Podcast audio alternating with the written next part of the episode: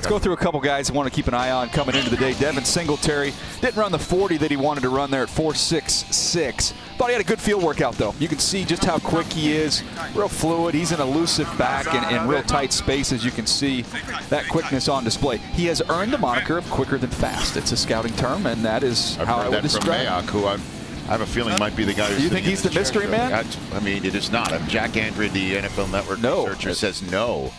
No to Mayock. But anyway, David Montgomery, what do you think of this young David Montgomery, my 50th player coming into this event here.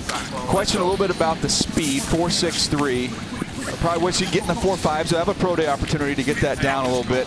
But just such a natural and instinctive. You saw it right there. His ability to be able to read that without wasting any steps and get moving. Real instinctive runner. And best in show today for my money at the running back position was this guy from Penn State. Miles Sanders, 4.49, 40. Everything was easy for him going through these drills. Look at how loose he is and catching the ball naturally. Track it over your shoulder. Okay. He made it look easy, Rich. Penn State running backs has uh, not been a problem for is, them that is as of late. As of late, yes. Uh, as you would a little bit of a gap, a little bit of a gap there. A little bit. But they've uh, they're rolling right now. And Just watch him. He's first of all, look at his build. He carries his weight really, really well. Couldn't have helped himself any more than he did. Dexter Williams from Notre Dame. See him jump. I bet you this is a pretty good number. 36. inches. Very nice. 10-10. Jeez. Outstanding. He was propelled by the green in the back of the That hair. helps. That Uh, helps. Launched him out The there. green domer. Damien Harris compared him a little bit to Mark Ingram as a runner when you watch him there at Alabama. 37 is a really good number for him. 10-1 in the broad. Solid. 9-10. He can do a little bit of everything. Travis Homer from the U. Let's see what he uh, slapped at the Vertec. 39 and a half. 39 and a half. He had a good day today. See what did he uh, what did he end up running? He ran fast too. 10-10 on the broad. 4.48 40. Yeah, let's get that out here. 10-10. Four linemen were sub five. Wow. Look at Justin. And- Look at Justice Hill, Rich. He ran a 4-4 flat 40 and then a 40 inch vertical jump. He was the fastest running back.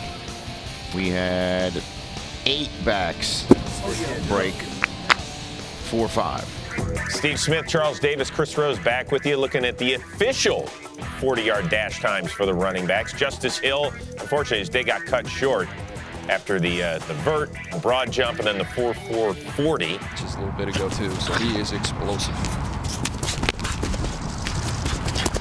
There you go.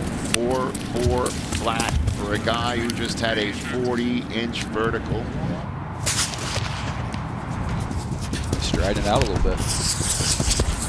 Four, four, six. It's great. Righty then. Jordan Scarlett.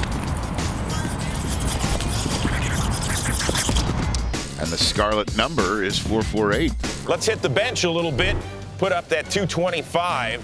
David Montgomery, an interesting guy out of Iowa State, repping it out 15 times. Yeah, I'm not worried about this part at all. He's a very compact, strongly built kid. We can't wait to see him actually run and see what his long speed is. And this is a player I absolutely love. Devin Yep. Singletary out of Florida Atlantic. Got one of the best jump cuts that you're going to see in this year's draft. Watch him on tape. Damien Harris from Alabama.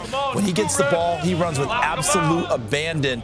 And he was one of the reasons that Alabama backs don't have to have a lot of carries between himself and Josh Jacobs and Myles Gaskin. When I first watched him, First thing I thought was Napoleon Kaufman, but he's not that fast. But this guy is productive, over a thousand yards every year at the University of Washington. And then Alex Barnes out of K-State, He's strong now, Chris. I watched him on tape just this morning. 34. Listen, this morning I watched him on tape when he runs the ball inside, body Oh, get scattered, that up. And then he will drop his shoulder at the end of runs and take care of business. Plus, he was a lead blocker often in their quarterback run game series. So this is a kid who understands physicality and contact.